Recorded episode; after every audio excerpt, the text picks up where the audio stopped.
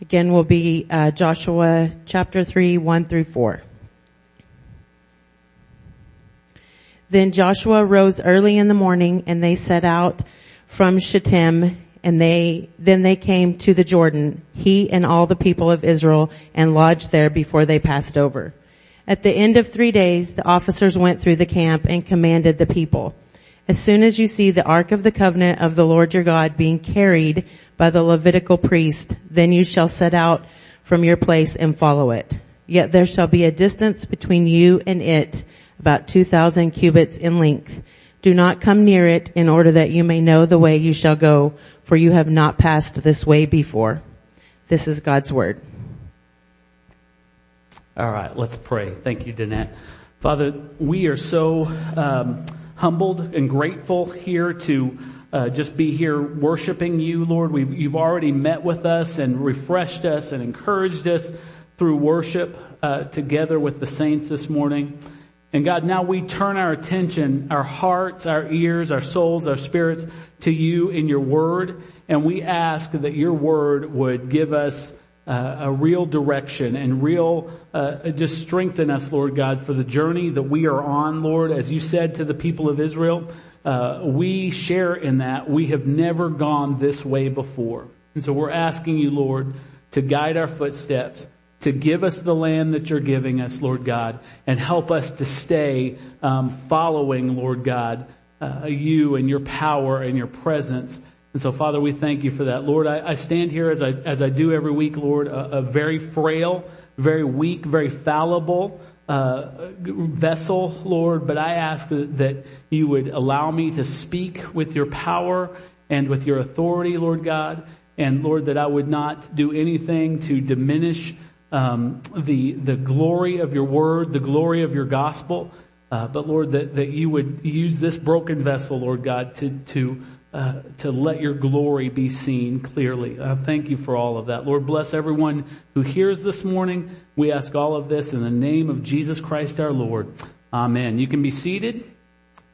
So, this passage that Danette read to us, it describes absolutely one of the most momentous occasions in the life of the people of Israel, the Jews.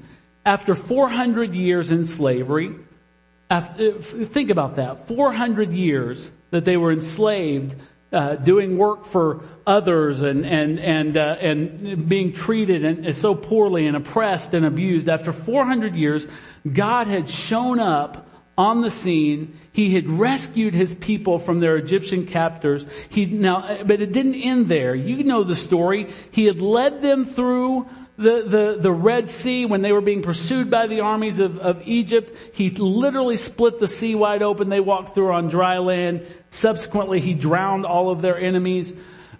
Beyond that, he provided, I don't know, it's been pretty hot around here, hasn't it, lately? Can you imagine walking through a desert like this with no kind of shade or anything? Well, what God did is he provided a cloud to shade his people from the blazing desert sun as they journeyed. In addition to that, it can get really cold in the desert, and he provided a fire, a pillar of fire, the Bible says, to provide warmth for his people on those cold desert nights. They would have gotten hungry. Not a lot of food to be found in the desert. What did God do? He provided bread, literally rained down from the sky. They'd find it on the ground every morning for his people to eat. When they were thirsty, not a lot of water in the desert, he would cause water to gush forth from a rock so that they could slake their thirst. And more than that, he wasn't just a God who was like a Walmart in the sky providing everything they needed for comfort. What he did was he gave them laws, and he gave them a tabernacle, a meeting place, so that they could approach him. Even though he was vastly holy, and even though he was unapproachable in his glory, he created a system through laws and through a tabernacle where they could know their God. And yet, in spite of all this, all of the goodness, all of the blessing that God poured out on them over and over again, the people grumbled. The people complained. And worse, they turned to idolatry and immorality over and over and over again. But even in spite of all that, even in times when God had to address their stubbornness, their stiff-neckedness, their rebellion, even in the spite of all that, God brought them to the brink of the land that He had promised them. But it was there, in a place called Kadesh Barnea, it was there that the people committed the most offensive act. And it was one that cost them dearly. The people, at directions of God, through Moses, sent 12 spies into the land. And they were to do a couple of things. They were to spy out the good things that awaited them in the land that God had promised them. And they were to begin to fully appreciate this undeserved blessing of God. Remember, what is an undeserved blessing of God? Well, now in our day, we call that grace. And they were just had the storehouse of grace open wide open to them. And they were supposed to go look at it and appreciate it in preparation to go and get it. But when they returned to the camp, 10 of these spies, they thought about what they had seen, and they reported very little about the good. Oh, there was good. There was, they truly called it a land flowing with milk and honey. The produce of the land was incredible. 2 men had to carry 1 cluster of grapes between them. But these 10 spies reported very little about the good. And what they did is they painted this awful, bleak picture of the inhabitants of the land. They were giants, they said, and they all lived in fortified cities. And the consensus of these people was that, and they convinced the others as well, that if they tried to enter this land, they would be defeated, they would be enslaved, or even killed.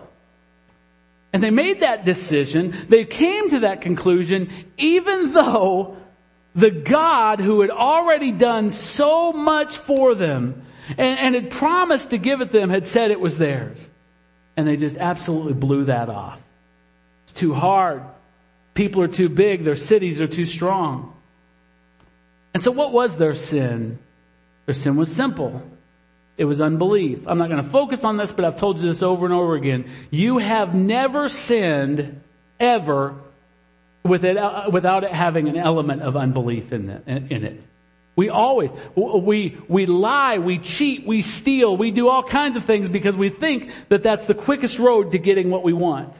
It's unbelief. We don't believe that God is enough for us.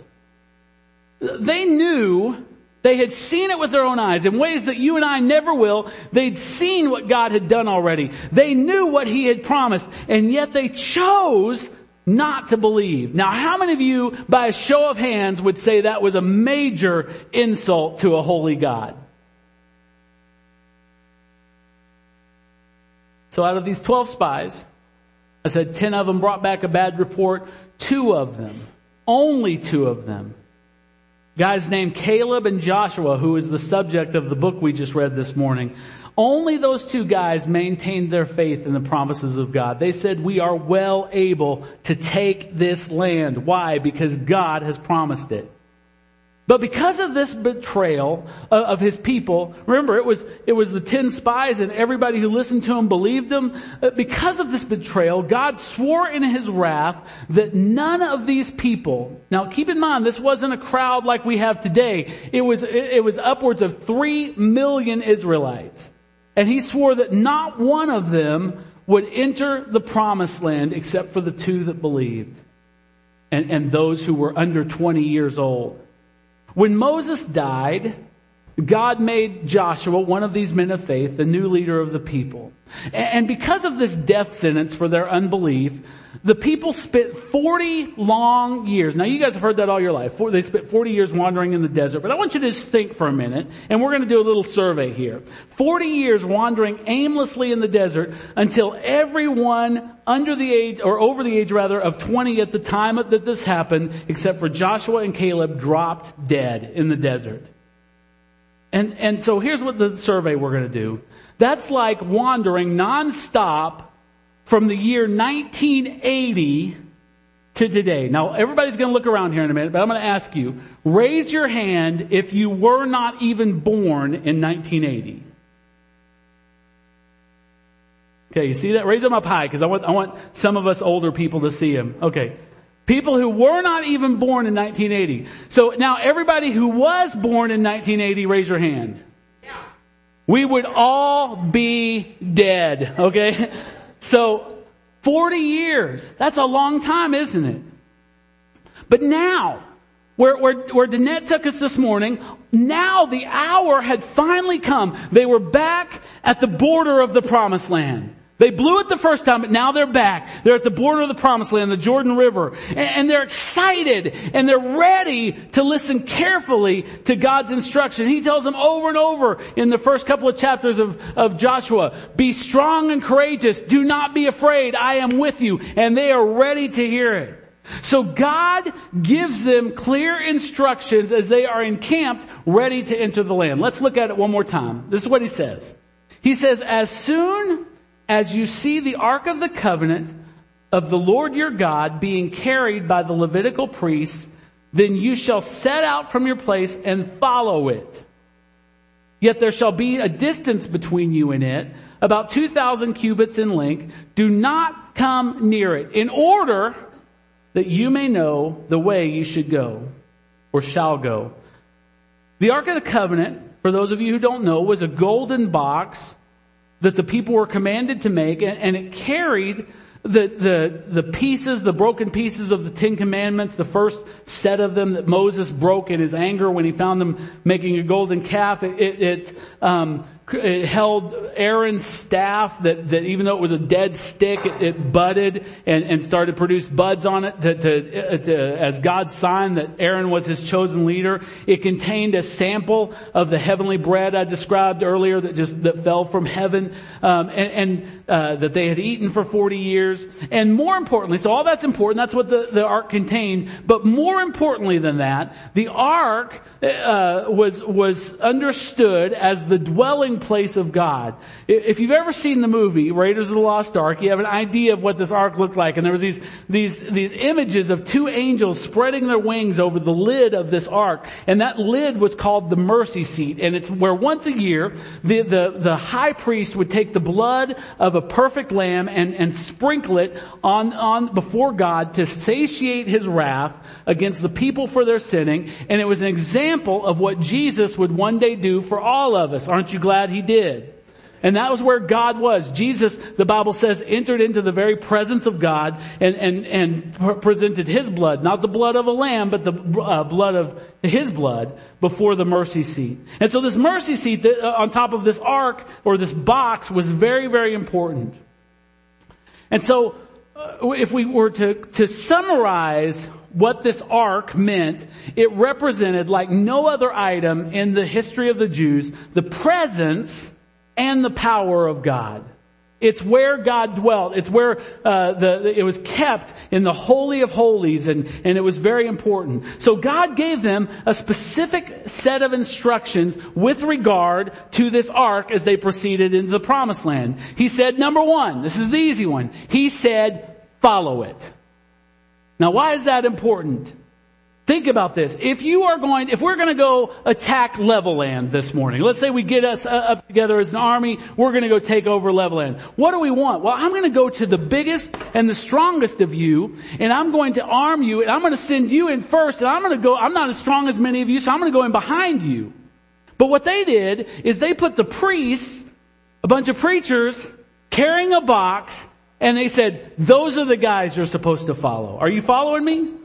They said, you're the ones those are the guys you're supposed to follow. They said that we don't need heroes. We don't need warriors to draw swords and lead the people into the Promised Land and make a name for themselves. You are to stay back, to follow, and to learn where you're supposed to go.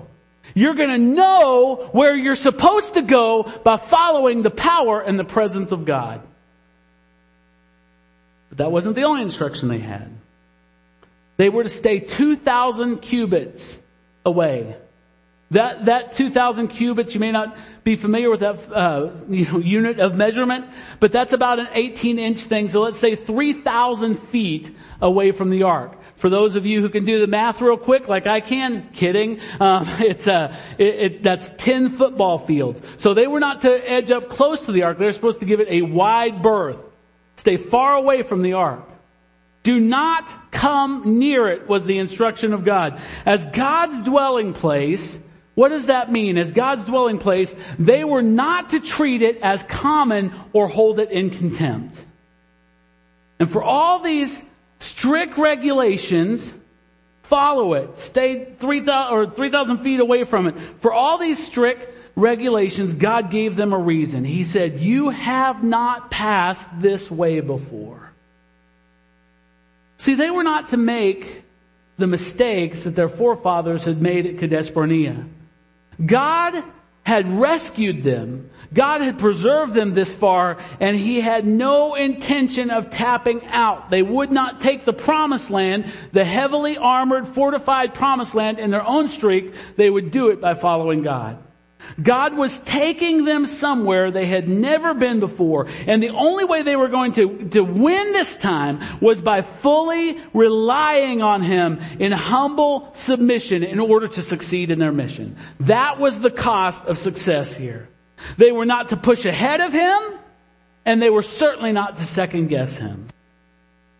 So it seems to me, as we've kind of considered the historical basis for what I want to share with you this morning, it seems to me that there is a lot, there's so much for us to learn from this short little passage. Fairly obscure little passage. See, if you are a Christian this morning, some of you are, some of you aren't. If you are a Christian this morning, you at one time wandered in the desolate wasteland, the barren wastes of sin before Jesus rescued you. If you are a Christian. And in order for you to become a Christian, the old life had to die in that desolate place before you could enter into the life of promise. It had to die. If you had it in the old life, you ain't bringing it into the new one. That has to drop dead in the desert of sin so that you can come into the promised land. Everybody following me? Jesus said in Mark 8, He illustrated this principle so well. We all are familiar with the scripture. He said, for whoever would save his life, self-preservation, the most important thing, whoever would save his life will lose it. But whoever loses his life for my sake and for the gospel's will save it. The gospel requires that a man or woman has to die to the old kind of life in order to begin a new eternal life. And the Bible calls the new life of believer over and over. It calls it a way or a path or a journey. Over and over in the scriptures it says that. And as a redeemed sinner, this is what I want you to understand. If you're a Christian, you are a sinner who has been redeemed by Jesus. If you're a redeemed sinner, you are now going to some place you have never been before. I'm not just talking about heaven. There is a conquest in this life of faith that God wants to engage in, wants you to engage in, and you've never done it before. That applies to everybody. It applies to the preacher and the ones in the pews. We are all going somewhere we've never gone before. If you're a Christian, this is always the case. You will not arrive in this life.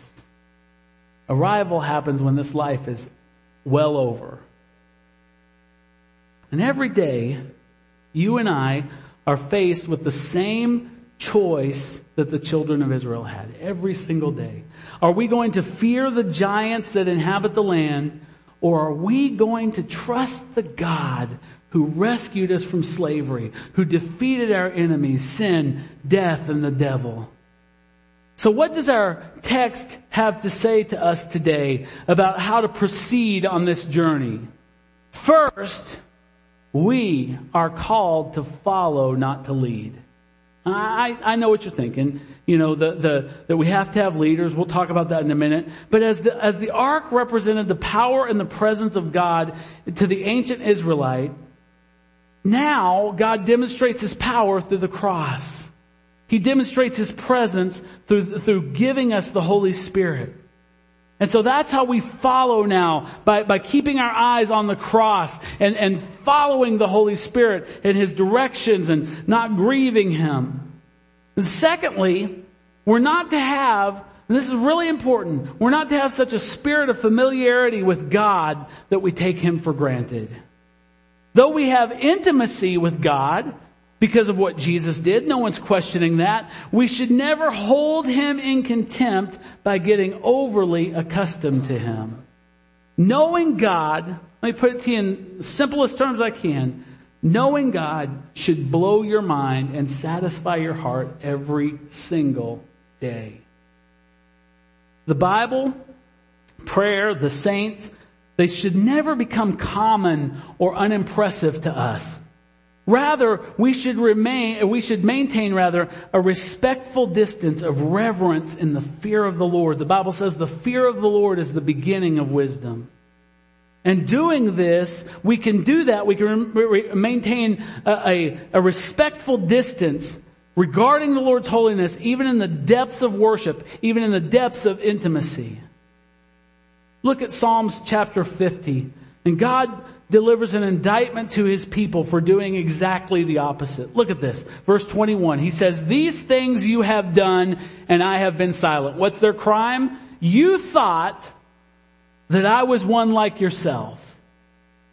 But now I rebuke you and lay the charge before you. Mark this then, you who forget God, lest I tear you apart and there be none to deliver."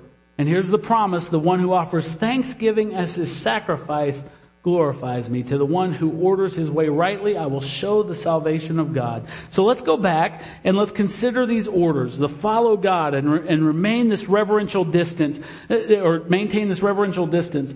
What does it mean that we are to follow and not lead? As I said earlier, obviously the body of Christ, the church, has and needs leaders in it. Even Joshua was called God's leader. But what I mean is that we should avoid the dual sins of either self-confidence or presumption. Let me describe what I mean. So in the Christian life, there is a spectrum of wisdom. Wisdom takes different forms, is what I'm saying, in the Christian life. There is what we'll call a common wisdom. You could even call it common sense. Everybody in this room, everybody in America values, or at least says they value, common sense. And what I'm talking about is this kind of wisdom that's described most in the book of Proverbs. It includes ideas like control your temper, like don't get into debt, and don't listen to fools. Those are common wisdom, and it's universal wisdom. And you don't have to be a Christian to understand or benefit from that kind of wisdom. But on the other end of the spectrum, all included in the life of a Christian, is supernatural wisdom. And this is the kind of wisdom that tells you to go out in a field and begin to construct an ark when there's not a cloud in the sky. It's the kind of wisdom that says the very best military strategy is to march around the city 7 times blowing trumpets. It's the kind of wisdom that says in the middle of a raging storm, get out of the boat, walk on water to Jesus. That's supernatural wisdom. This is not, never misunderstand this is not common sense. If you and I go fishing tomorrow, I'm not, because I'm going on vacation. But if you and I go fishing tomorrow, and I'm in the boat and say, oh, you know what, I forgot the ice chest, I'm gonna get out of the boat, walk to the shore, and get the ice chest down, come back. None of you are going to say, well, Mark has incredible common sense. You're going to say, I hope Mark can swim, is what you're going to say. This is not common sense. And yet Jesus Christ said, I love this passage, wisdom is justified by her deeds. What is he saying there? He's saying that the fruit of an action, what is produced by the action, displays the wisdom of that action. Sometimes Christians have to take steps that make no common sense, but yet are proven to be infinitely wise when all the dust settles. It's not a bad thing to do what makes sense. Don't get me wrong. I'm not trying to elevate some kind of, mystical wisdom. It's not a bad thing to do what makes sense. But listen to me. If you boast of being only sensible, I always make rational well thought through decisions, if you're only boasting about being sensible and you never, ever, ever are guilty of walking out of your comfort zone in risky faith, listen to me, you are only being self-confident and you have no confidence in God whatsoever. Your wisdom that you're claiming and that you're boasting in is simply a mask for your own fear, your own unbelief in God's written word and His proven deeds. But on the other hand, conversely, if you're one of those people that is constantly hearing voices that you think makes you look like some kind of superhero for your great faith, yet if you're honest, your leaps of faith usually result in great crashes, then you are not a person of great faith. You, my friend, are a person of great presumption. So here we are. How on earth do we walk that tightrope? How do we know when it's time to invest wisely? And how do we know when it's time to give it all away? How do we know this? How do we avoid the pitfalls? By not knowing it. We do it first by following God where He leads. Sounds simple, right? Well, let me explain a little deeper.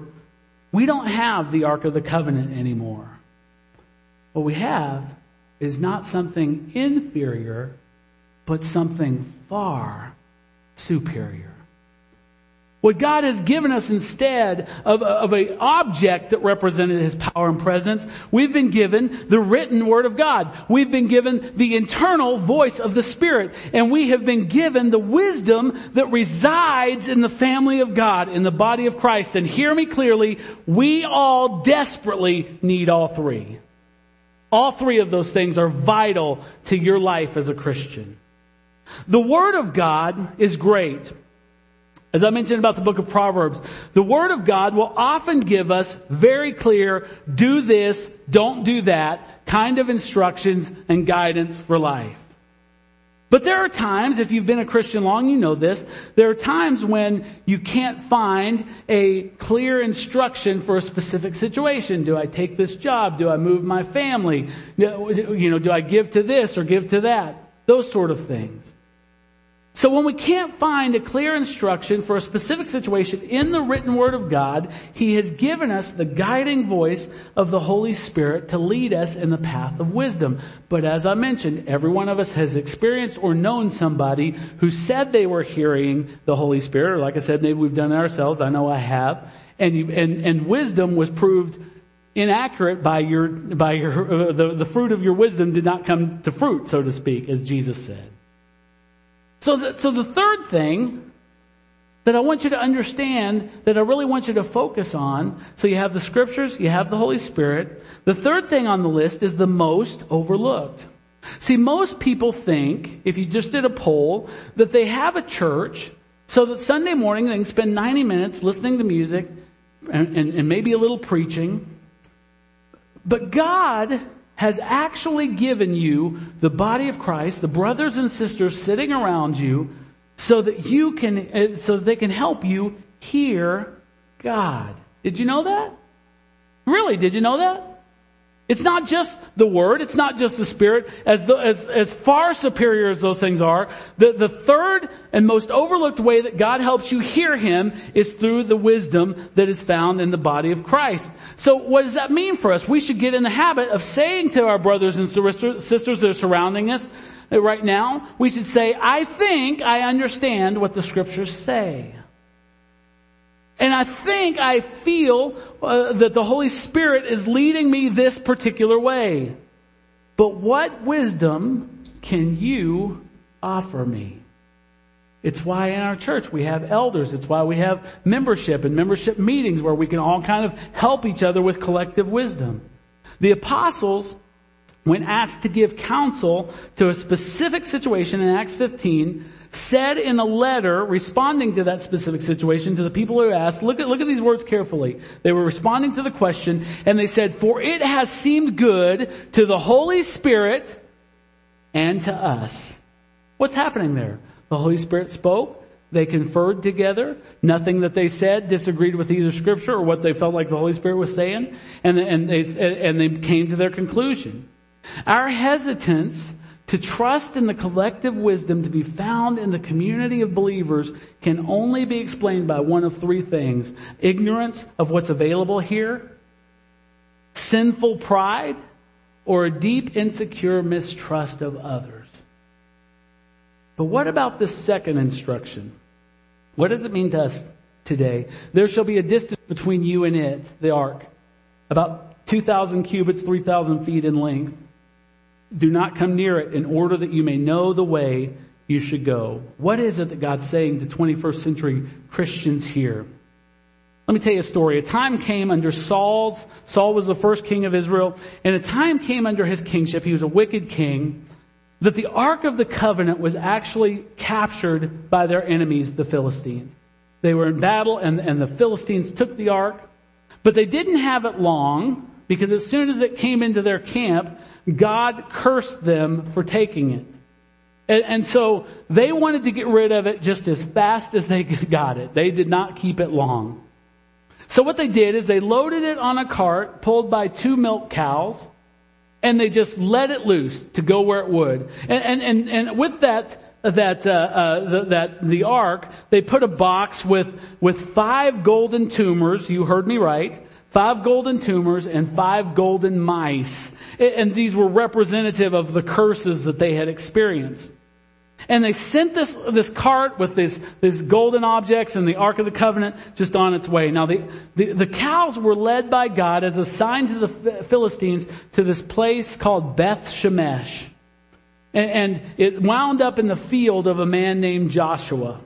And the people of Beth Shemesh, being Jews, were really happy when they saw it. They were overjoyed. They couldn't believe what God had done in allowing the ark to come back for them without a battle, without anything. And so what they did, they immediately went into a worship service. They killed the cows. They made a fire with the wood of the cart, and they offered sacrifices to God. Happy story, right?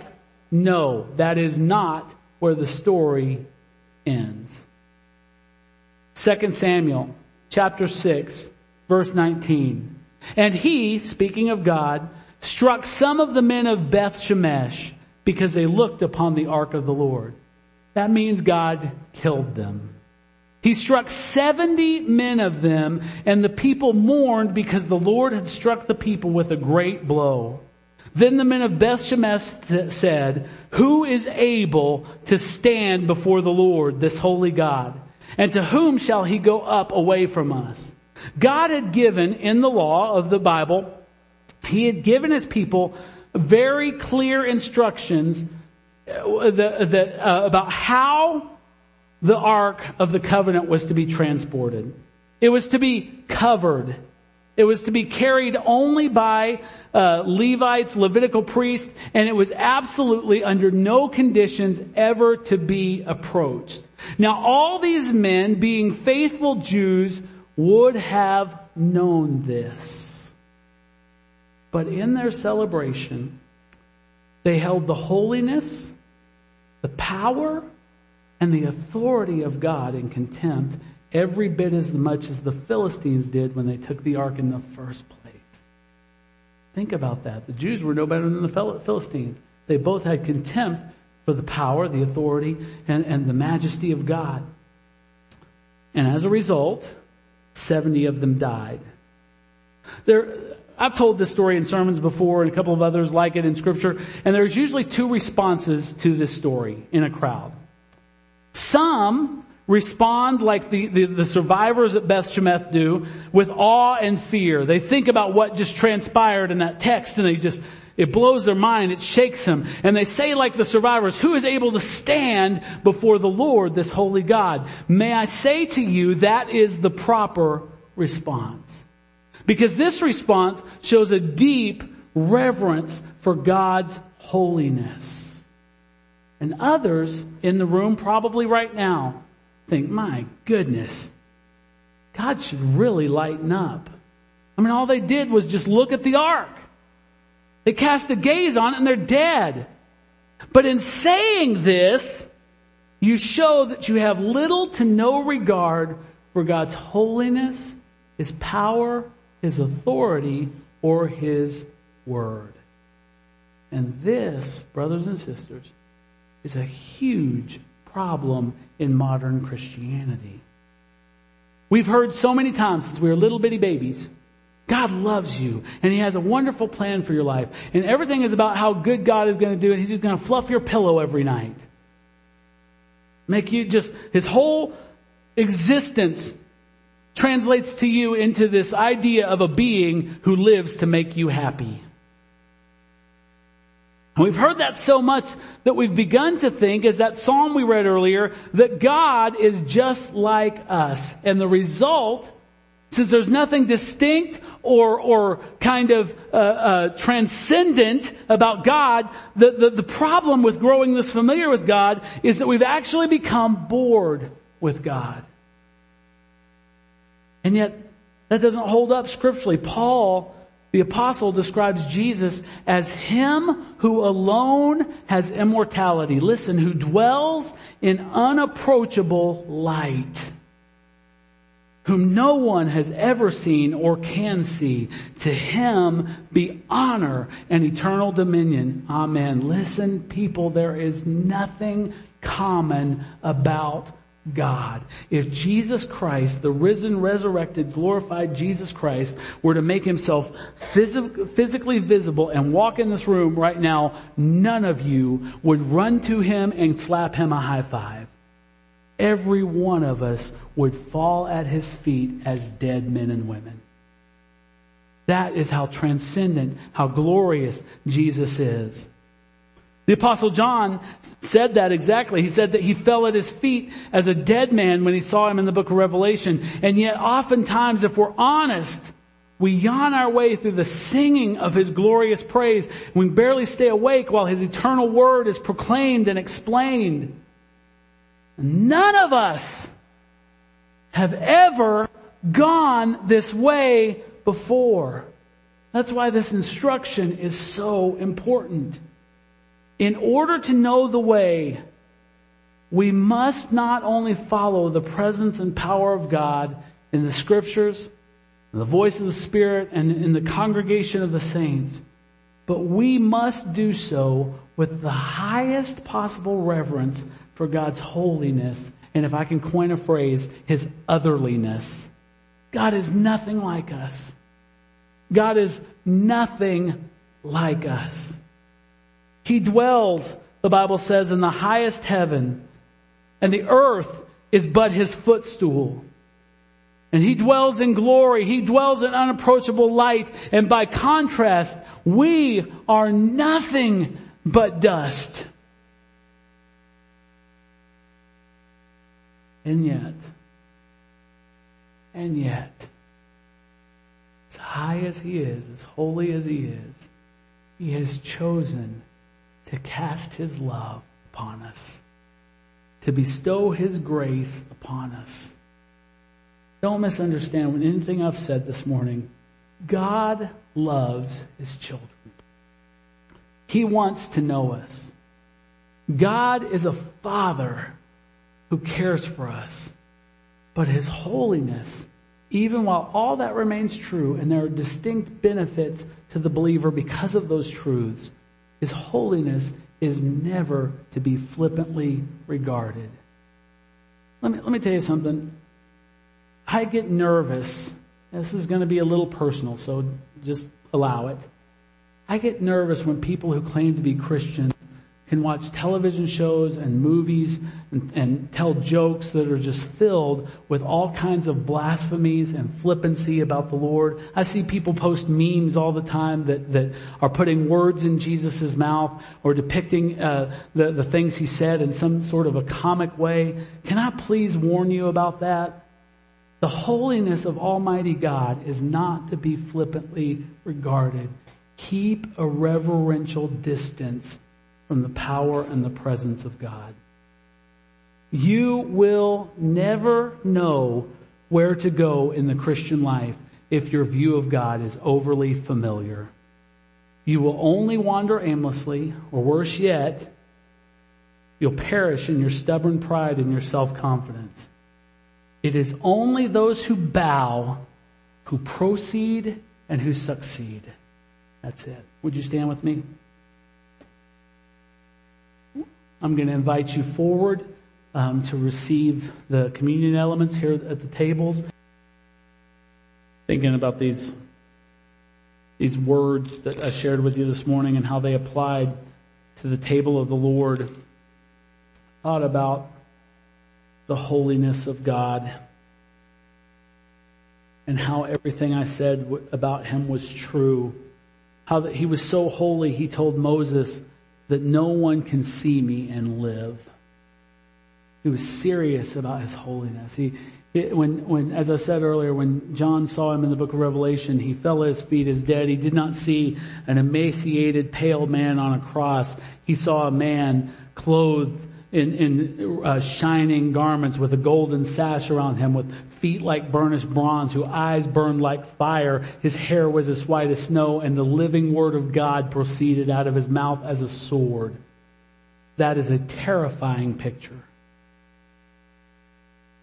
There is no way that you could ever know, dwell in the presence of, or experience a God like that if it were not for the element, or what these elements represent. They represent a God who, though He was nothing like us, became exactly like us. And in that form, taking the form of a servant, as it says in Philippians 2, He took all of your sins, all of your self-confidence, all of your presumption. He took it upon Himself and bore it to the cross, where He was beaten, or He was mocked, or He eventually bled and died.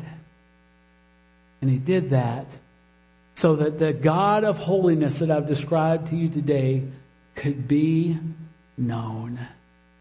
He said in the scriptures, I will be their God, and they will be my people, only because of the broken body and the spilled blood of Jesus Christ.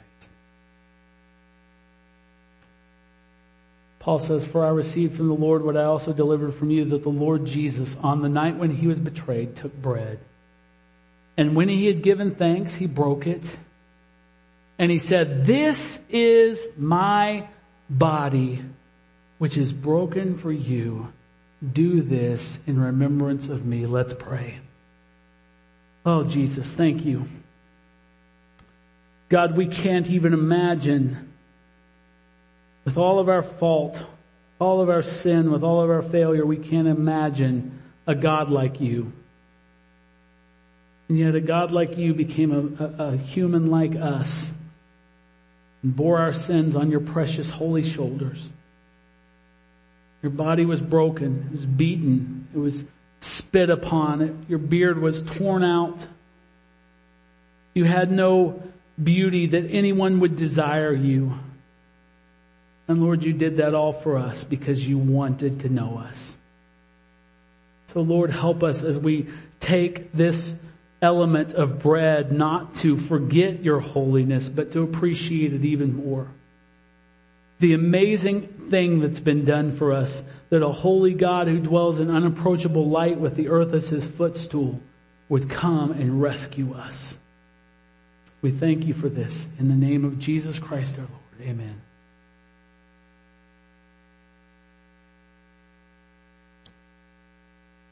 Paul goes on to say, in the same way, He also took the cup after supper, saying, "This cup is the new covenant in my blood. Do this as often as you drink it in remembrance of me. For as often as you eat the bread and drink the cup, you proclaim the Lord's death until He comes." Heavenly Father, we thank You again for the blood of Jesus that washes us whiter than snow, that makes us clean. Lord, we, again, in our sinfulness, Lord, we were only worthy to fall dead in the desert of sin. But Lord, you have resurrected us. You've made us brand new, and You have given us the promised land of the gospel promises, the promised land of eternal life, the promised land of fellowship with You. And God, none of that would have been possible without the shed blood of Jesus washing us clean from all of our sin and all of our iniquity, all of our unbelief. So God, to help us this morning as we consider these things to be truly grateful, truly thankful for your rescuing power. In Jesus' name, amen. Let's take the cup.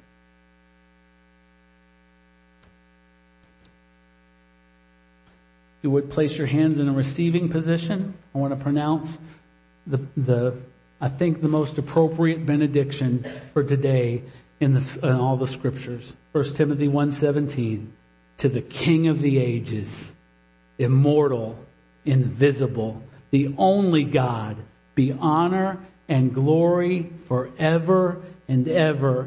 In the name of the Father, the Son, and the Holy Spirit. Amen. You're dismissed.